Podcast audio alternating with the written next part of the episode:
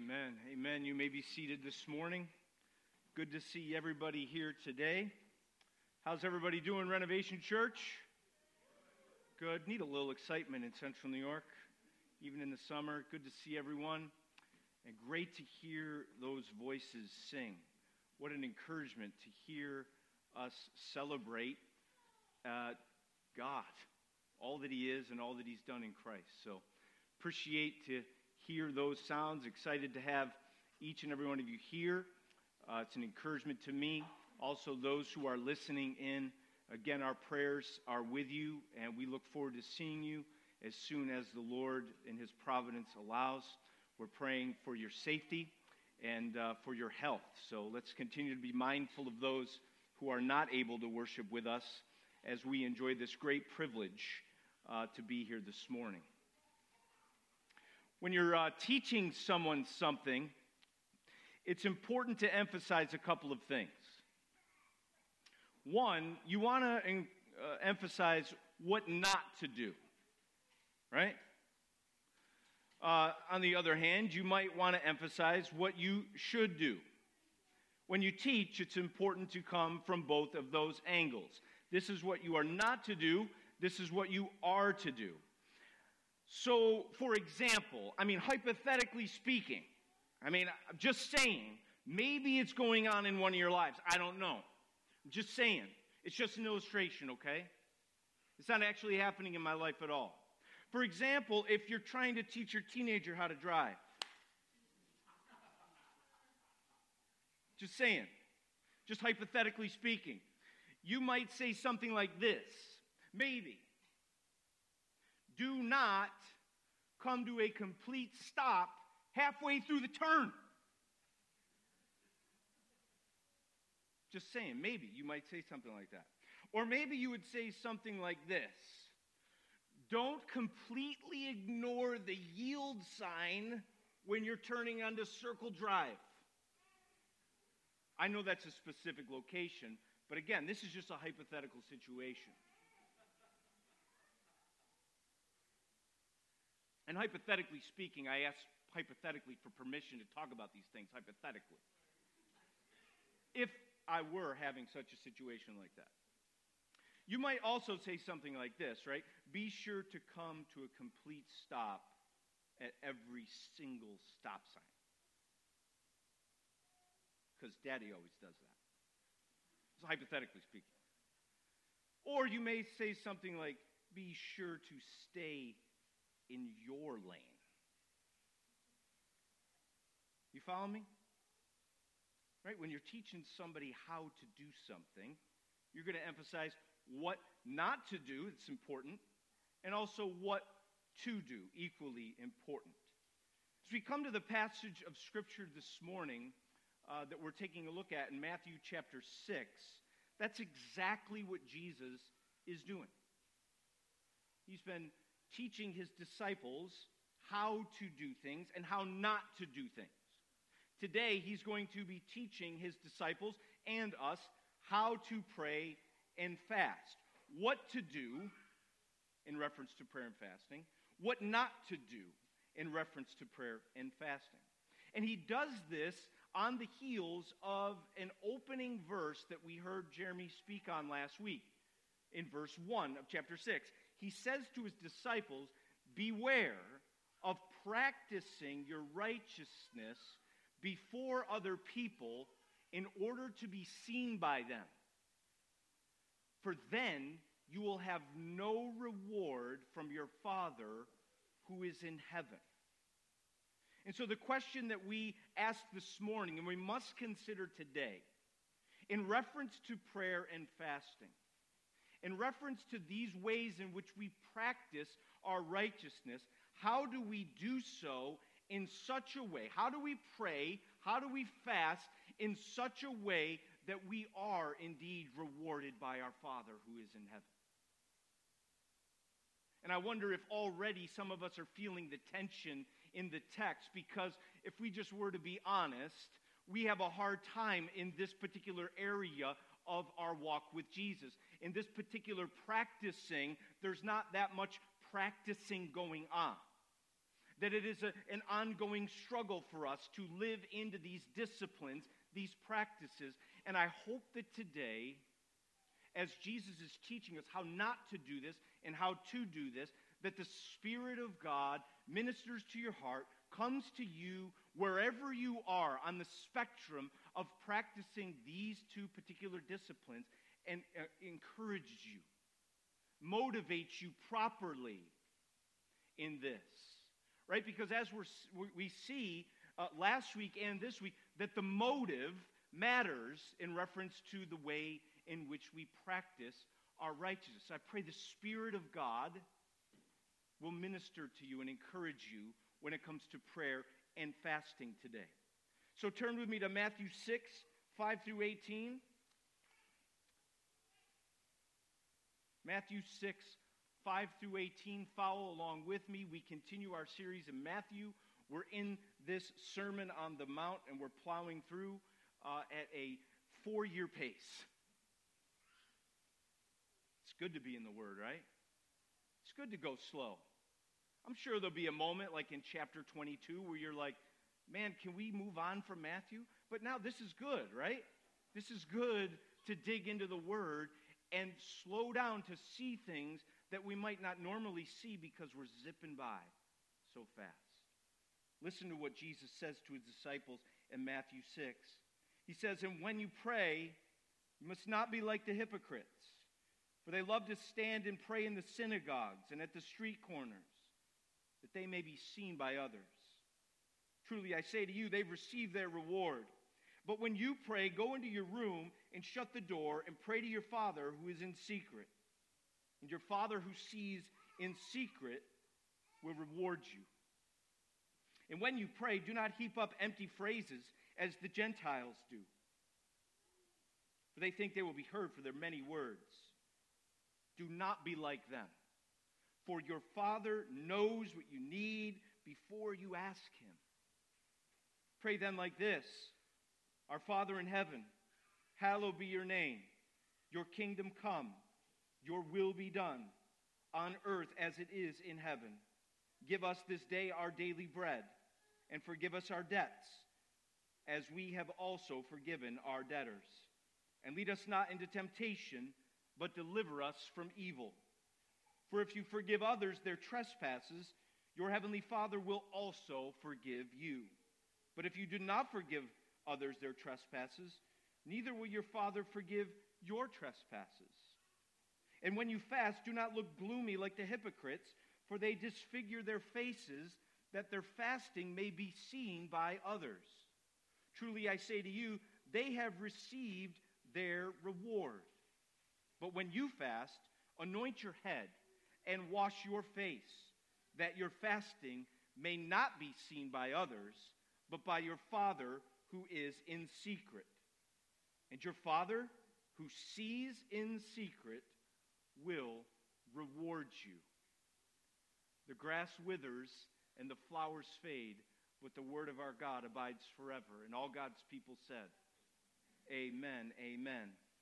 At the very least, in these verses, Christ is calling us away from three things. Christ is calling his disciples at least away from these three things when it comes to prayer and fasting. The first one is what I'll call laziness. And I'll redefine it in just a moment. What does he say in verse 5? And when you pray. Just like he said in verse 2, when you give. He says in verse 5, when you pray. And he says in verse 16, when you fast. He's calling his disciples away from any notion, any assumption that giving, that specifically here, prayer and fasting is something that is not practiced. It may be just implicit, but I want you to see it right from the beginning that as disciples of Christ, we are called to practice prayer. We are called by Him to practice fasting. I'm not saying Jesus is assuming it, no, but He is. He is saying, yes, when you pray, yes, when you fast. This is not a question of whether or not we should be praying or whether or not we should be fasting, but rather in what manner and how should we go about that. And so I think implicitly and yet emphatically, we see Christ calling his disciples, calling you and me away from a laziness in prayer and fasting. Let me put it a little bit differently, because I don't want to convey that this is just us picking up our bootstraps and working really hard for God. Okay, I think it is work, but I don't think that's what we're really getting here from Jesus. Because remember, we go all the way back into the Beatitudes of the initial uh, blessing that he gives in the graces, the blessing of the Beatitudes, right? Those who hunger and thirst for righteousness, guess what? They shall be filled, they shall be satisfied. That Jesus gives a righteousness, right? That Jesus, uh, God takes the initiative. God pours out himself to us, and we work what? In response to his work. We respond to his initiative his grace in our lives. And one way that we do that is we pray, we fast. And so maybe the better word here is that Jesus is not necessarily confronting laziness, but he's confronting an unresponsiveness to him. He has taken the initiative to communicate with us. He's revealed himself to us. And how do we respond to such action on behalf of God? We respond by communing with Him, by praying to Him for all that He is and all that He has done, all that He's revealed Himself to be. We respond to Him. And so when we pray, when we fast, is it not a response to Him, what He has done for us? But please understand that we're called to respond to the work of God in prayer. We're called to respond in fasting. When you pray, when you fast, when you give. Maybe this is a moment to just take inventory of your responsiveness to the gospel.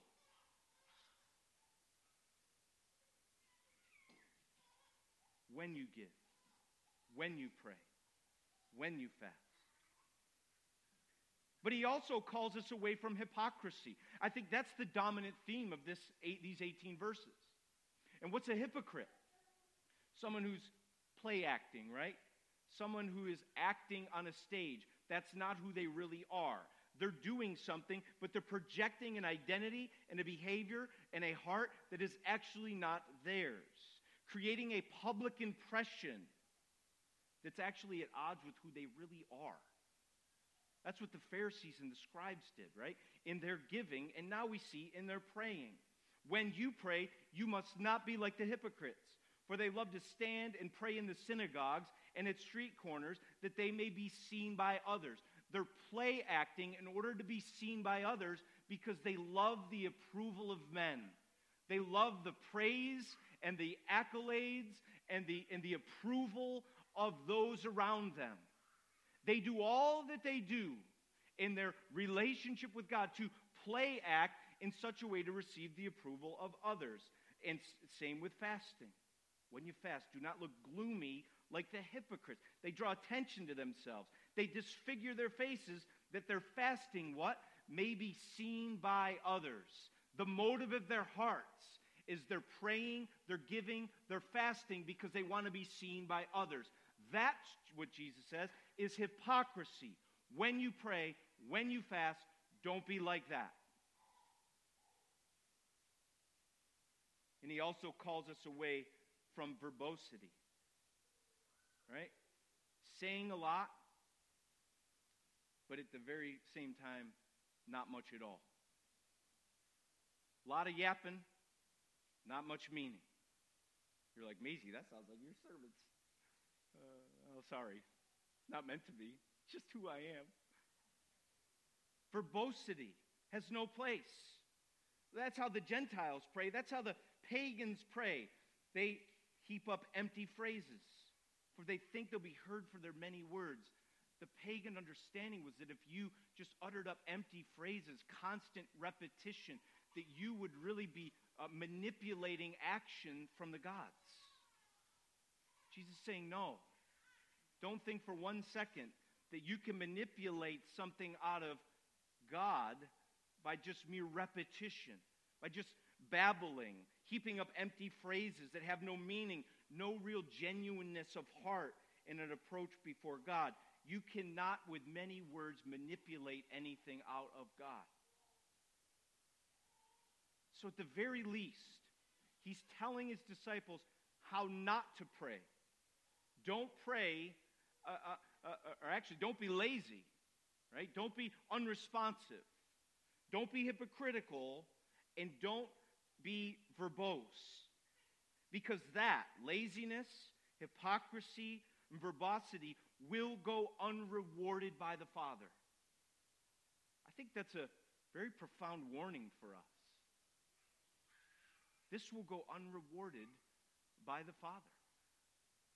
You may receive your reward in full with all of your play acting. But understand this it will go unrewarded by the Father. And so Jesus calls us away from laziness, hypocrisy, and verbosity when it comes to prayer and fasting. He tells us how not to pray. You guys think I'm being, I can just keep yelling. Like, I love this sound. Uh, listen, can I just, isn't it great to just be together? It's okay to have sounds, right? This is good. I know parents are like, everyone thinks out there, they're all looking at me. No one's, this is good to be together, all right? We're going to make it. We're going to make it through this. Kids' ministry soon. so he tells us how to pray as well. And he calls us to practice our righteousness before the Father for the reward of the Father. That's the emphasis of this text today. When we're talking about prayer, when we're talking about fasting, that's what Christ is calling us to. To practice our righteousness before the Father in order to be rewarded by the Father. That's what it's all about. And he tells us this in reference to prayer. He says, verse 9, pray then like this. Again, if you weren't convinced before, pray then. Pray then like this. We're called to pray in this way Our Father in heaven. When we pray, we approach the Father in heaven out of relationship and reverence. Please do not miss the glorious privilege that Jesus Christ has secured for his disciples. And that is the emphasis now in the Sermon on the Mount. The Father. The Father. Jesus is referring to, in reference to the disciples, the Father. The Father of Jesus is the same Father of those who follow Jesus. That is a radical privilege of the gospel that is right here in the opening words of the Lord's Prayer. Our Father in heaven, what a privilege. Do not leave this morning without understanding and receiving and enjoying this reality that the gospel of Jesus Christ has secured for those who trust in him. We now have this glorious privilege to pray to our Father in heaven. That's who God is to the disciples of Christ, those who trust in him. Those who've been united to Christ in his death and resurrection, they now call appropriately so God Father. Hear that today all the imperfect dads out there. Rest in the perfection and glory of the Father in heaven. All those who feel this uh, void in their hearts because of their imperfect fathers, know and understand this that there is a Father in heaven that Jesus has secured for us to approach, to communicate with. Don't skim over this. Don't miss this gift that when we pray, we're praying to God the Father who is in heaven. That phrase is a combination of relationship and reverence, this immanence of God and the transcendence of God. Yes, He is our Father. We are near to Him, we are close to Him through Christ. We can approach Him as His children, and yet He is our Father in heaven. Amen? He's our Father in heaven. And all the glory that that is. But that's what prayer foundationally is an approaching of the Father in heaven out of relationship and reverence. That's what prayer is. We do this in secret, Jesus says. We approach him in secret. He's there. The Father sees. The Father is in secret. He sees. The Father knows what you need before you even ask him. And the Father rewards. It's about the Father. Is that characteristic of your prayer life? An understanding that you approach your Father in heaven? Do you do this in secret? Approach a God that is both near and beyond? I'll never forget this woman uh, that we had privilege of knowing, Gordon Conwell, when we were at seminary. And actually, we have our dear friends that we met there 19 years ago uh, visiting today from Roanoke. Derek Stacy Lamb from City Light Church. We thank, we're, glad you're here with us. Just want to acknowledge them. Feel free to greet them. Uh, pastor in a church down there. And uh, uh, we're grateful that they were not quarantined by Governor Cuomo this week. They were able to come up. But we had the privilege of knowing this woman by the name of Lita Schlueter. And there was something unique about her. Every time you talked to her about something going on in your life or something that was going on in the life of somebody else, she always said this little awkward phrase. At least it, it came off awkward. Some concern was brought to her. She would say, I'm going to talk to my father about that. And I'm like, Really? Your dad? Is your father? Why would you talk to your father about this? I don't understand. How, how would he be able to help? You understand what she was doing, right? She was talking uh, uh, about the Father in heaven. And for whatever reason, here I'm in seminary and that's hitting me like that's a little weird. I mean, you're going to pray? You're going to talk to God? She talked of God as if she, he, he was her father because that's who he was. That's who God is. And I wonder if you know and, and, and experience that kind of connection and intimacy when it comes to your relationship with God. Does this characterize your prayer life? I asked another dear saint, Why is it that you pray? And they said, It's because I love the Father. Love the Father. I think just foundationally, that's what prayer is for us as we approach God in secret. It is an approach of the Father uh, out of a uh, relationship and out of reverence. But not only that, we see that when we pray, that we first and foremost seek God and His glory, His name, His kingdom, and His will. Right? Pray then like this Our Father in heaven, hallowed be your name. Your kingdom come, your will be done on earth as it is in heaven. I'm going to ask you a question this morning. If you could have one thing from God, what would it be? If you had the ability to ask God for anything, what would it be? I think that was like the opening of one of John Ortberg's books, actually. Just came on. If you could ask God for one thing, what would it be?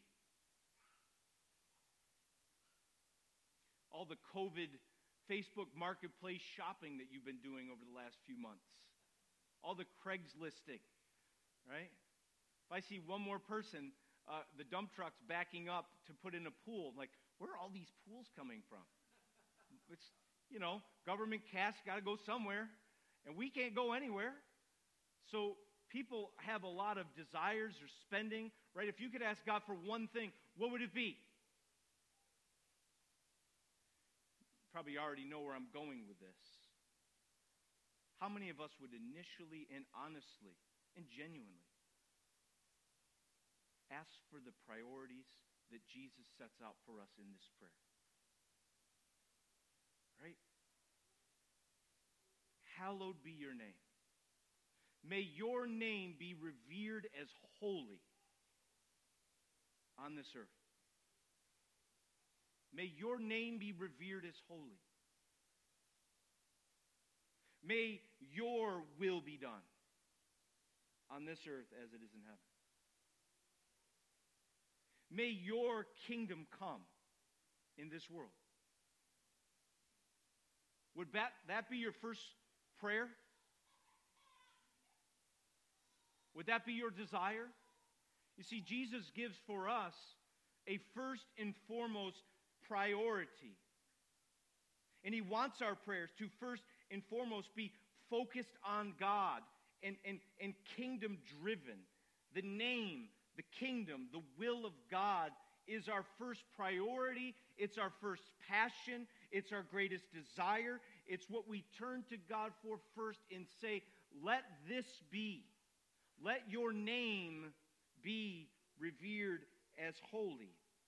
May your kingdom come. May your will be done on earth as it is in heaven. David Turner says prayer is not, first and foremost, an exercise to vindicate the disciples' causes, meet the disciples' needs, fulfill the disciples' desires, or solve the disciples' problems. Rather, one's priority must be the promotion of God's reputation, the advancement of God's rule, and the performance of God's will. It's been amazing to instill this in the prayer life of our children over the years. You're teaching your kid initially to pray for bumps and bruises, teaching your kid to pray uh, that God would heal their boo boo, right? That they would help grandma or grandpa or be in a particular situation. Constantly going to God for needs. That's a good thing, as we're about to see. But it's an amazing thing to begin to teach them that they are to pray in such a way that brings honor and praise to God, that seeks the things of God.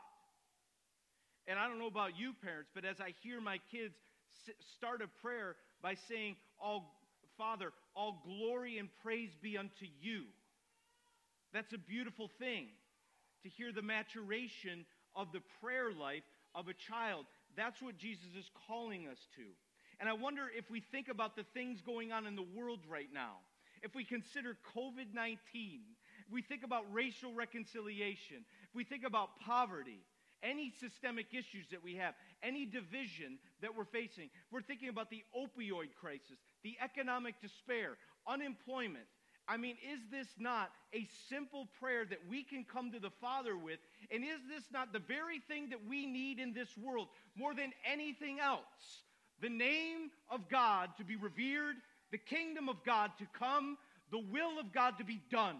Is this not what we long for, O people of God? That's what the world needs. If we're ever going to to see any progress in the challenges of the day that are lasting and meaningful, it's going to be because of the holiness of God, the kingdom of God, and the will of God invading our place. May that be my heart. May that be my prayer. May that be our prayer. For that prayer, done in secret, will be a rewarded prayer by the Father. So much more can be said. And then we see these last, really, three things that I'll sum up as really the promises, the simple promises of the new covenant that he encourages us to pray. He says, Pray these things, verse 11 Give us this day our daily bread, forgive our debts as we also forgiven our debtors. And lead us not into temptation, deliver us from evil. If you look at verse 11, 12, and 13, you're seeing him saying, when you pray, pray for one provision. Right? Because that's who God is. He is our provider. Amen? The Father in heaven is our provider. So when we pray, we go to uh, God as the source and provider of everything that we need. Give us this day our daily bread.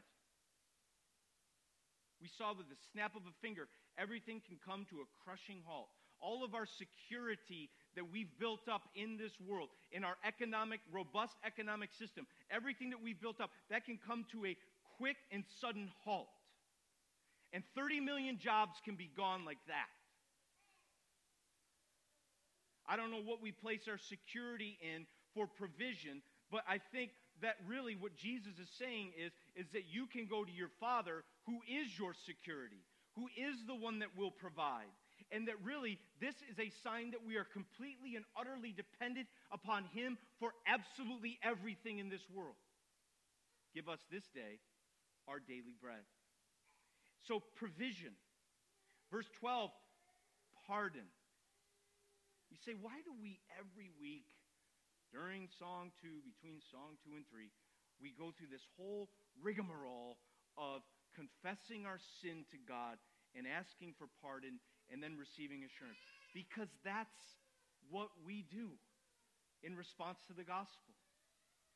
That's the promise and therefore the prayer. Is that we come humbly recognizing that we have indeed sinned and that we have indeed fallen short of the glory of God and that we need His gracious pardon applied to our hearts. We need God's grace to strengthen us for obedience. And that, yes, He's going to provide for all of our needs and understand He's also provided everything that we need for a right standing before Him through Jesus Christ our Lord. He is the one who pardons. And we see that it's always attached to a, a, forgiveness on our part of others. Because when we truly receive forgiveness, we give it. When we are recipients of God's grace for pardon, we become uh, instruments to give that forgiveness to others. It's the package deal of the gospel. We all love Ephesians 2 1 through 10. God made us alive together with Christ, raised us up with him. Amen. But we often forget Ephesians 2 11 through 22, which talks about the reconciliation that we have now with one another in the body of Christ. And that when we truly receive grace, it's a grace that overflows into the lives of others. It's the both and nature of the gospel. We are recipients and instruments of divine grace. And so we pray and ask for forgiveness with a willing heart to forgive others. Understanding that an unwilling heart shows that we've never received forgiveness at all. And that in many ways, verse 15, the, forgiveness that we could have known is forfeited. For if we don't forgive, the Father won't forgive. That's what we pray for pardon what a promise it is. Your heavenly Father will also forgive you. The last, when we pray, we find safety in God, who is our protector. Provision, pardon, protection. Am I overstating it today to say that we live in a dangerous spiritual world? That we're vulnerable. The world is in a vulnerable place. You see so much of Paul's letters, instructions to Timothy to warn, to admonish, to instruct, lest they depart from the faith, lest they shipwreck their faith. Let's be open and honest about the fact that we have a very real enemy, and there is an intense battle over every soul. The thief comes to steal, kill, and destroy. John 10:10. 10, 10. That's Jesus. No. Jesus said that. so I meant to say. That's the devil, the thief. What else? First Peter. Your adversary prowls like a roaring lion, seeking whom he may devour. It's a real battle, the real enemy. And so Jesus instructs us to pray in such a way that we find safety protection from God. Lead us not into temptation, but deliver us from evil or from the evil one. Jesus prayed this very thing. I do not ask that you take them out of the world, Lord, but that you keep them from the evil one. And we sing that song, He will hold me fast. What does that mean? That's the idea that God will continue to keep us, sustain us, and protect us as His sheep in this world as we await His return. And again, as a parent of children, this is my constant prayer. Lord, I see their heart, I see their tendencies. I understand their rebellion because it's in me too. Please, Lord, protect them from the evil one.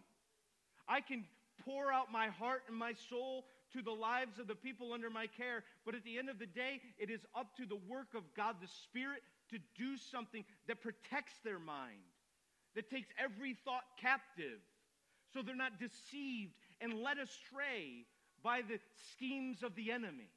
Parents, do you understand what I'm talking about today? That's what we pray for our children. That's what we pray for ourselves. We pray for their protection. We need God's protection. And I got to say, as a pastor, this is what we pray for for you your protection. And sometimes when we, when we observe and we see just subtle shifts in thought, subtle shifts in behavior, we're not just controlling people walking around like waiting to blow the whistle. We're pastors that are concerned because we know that the enemy prowls around like a, like a roaring lion seeking whom to devour, and that you live under the constant bombardment of secular ideas and deceit, and that it is our job to pray for, that the Lord would protect you and that He would keep you. And that's why we, we so get excited and encouraged when you come to church on Sunday because we believe that God protects you through the preaching of the word. That's why it's exciting when you're in missional community. Not because we like to count on our fingers how many people showed up, because it gives us a sense that the Spirit of God's going to do something on a Wednesday night in somebody's living room to protect you from being led away by the deceitfulness of sin. Protection. Some of us have let our guard down in our lives. We pastor you, we love you, we, we want to see, we don't do it. Christ keep you, Christ protect you as the great, perfect shepherd of the sheep. So we plead with you to pray this way. Pray for your protection. Pray for the protection of your church. Pray for the protection of your family. Pray for the protection of your own soul because God is your protector. Provision, pardon, protection. Just promises of the new covenant. So you're praying for something God desires to give in Christ. So we're called to pray, we're called to fast in a way that is not to be seen by others, but really to approach our Father who's in heaven, to practice our righteousness in giving, praying, fasting, practicing it before our Father who is in heaven in such a way that we would be rewarded by Him, that we would gain His approval, or at least enjoy His approval, seek His approval not the approval of others. So, really, the simple application is pray, fast, leave here committed to this very thing. I'm just going to shoot straight. Like, this, this confronted me. Like, I, I don't fast anything. I'm just slow at everything, pretty much. Like, this is something we need to grow in. Right? Commit ourselves to prayer and fasting. What I'm saying is respond to the gospel. The righteousness you received by practicing this righteousness in prayer and in fasting. Second thing is consider your motivations today. Consider your motivations. Why pray? Why fast? Is it to be seen by others? Or is it to be rewarded by the Father? Why? Consider the desires and motives of your heart. Allow the Spirit of God to speak to you in this regard. I'm going to ask you this question. It was like a punch in the face, and you can understand the struggle that a, a minister or a pastor could feel in this regard, as much of the faith is public. Here I am up here, publicly doing this thing. John Piper asked this question Does the frequency and fervency of your private prayer life match the frequency and fervency of your public prayer life. It's the ultimate test of hypocrisy, right? I'm mostly frequent and fervent publicly in my prayer life, not so much in my private. Maybe that's a way to just gauge my passion level in prayer. My frequent, I pray more privately or publicly. May your motive really be to approach the Father who is, the Father who sees, the Father who knows, the Father who rewards. I mean, isn't that really the ultimate motivation for prayer? Like if you're struggling this morning, you're like, you know, I don't I don't really enjoy prayer. It feels dry. You know, I struggle in it. I don't fast. It's probably the scariest thing you've ever suggested that I skip a meal. Like that's just scary. Maybe you're just struggling for motive keep the focus on what Jesus is saying this morning, that it's about receiving and enjoying the reward of the Father. Right? That's going to be the motive. All that He is, all that He's done in Christ, the Father. I don't know what more motivation there's ever going to be than that.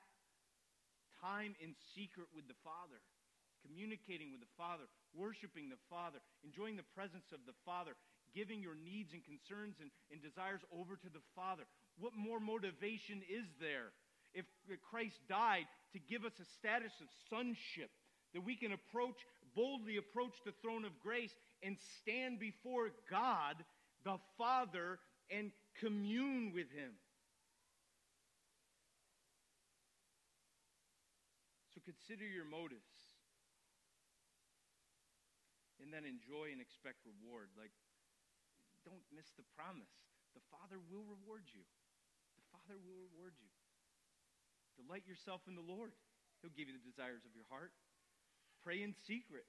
The Father will reward you. It's a glorious thing. This thing, prayer and fasting and giving. We're called away from hypocrisy. We're called away from laziness. We're called away from verbosity. We're called by Christ to practice our righteousness before the Father for the reward of the Father. Amen? Pray this was an encouragement to you. Let's pray together. Father in heaven, we pray that your name will be considered and revered as holy. Father, we pray that your kingdom would come we pray that your will would be done on earth as it is in heaven. Oh God, we pray you would give us this day our daily bread. We pray that you would forgive us our debts as we have forgiven our debtors.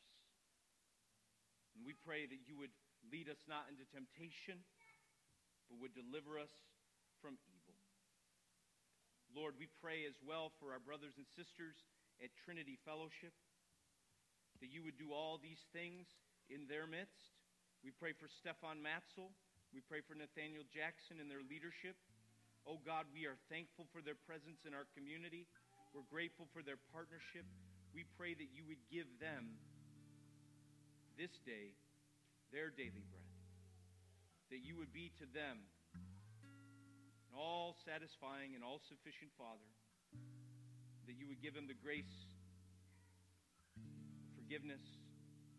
You continue to protect them and watch over them until you return. All praise and glory be to you. Bless the preaching of your word. Lord, as we continue to respond with our giving, pray you'd receive it, that it would be acceptable in your sight, that it would be a genuine desire to worship and bring about your purposes in this world. If there's anybody here this morning that feels far from you, that sin has subtly led them astray, we pray that you would call them back to just the simple communion with you and your Son, Jesus Christ. Pray that there's anybody here that does not know you, that is listening this morning, that does not know Christ and the joys that we speak of today. We pray that your Spirit would work in their hearts and draw them to yourself. May your name be revered as holy in our hearts, in our minds, in this congregation, and in this community. All praise be to you. God's people said, Amen.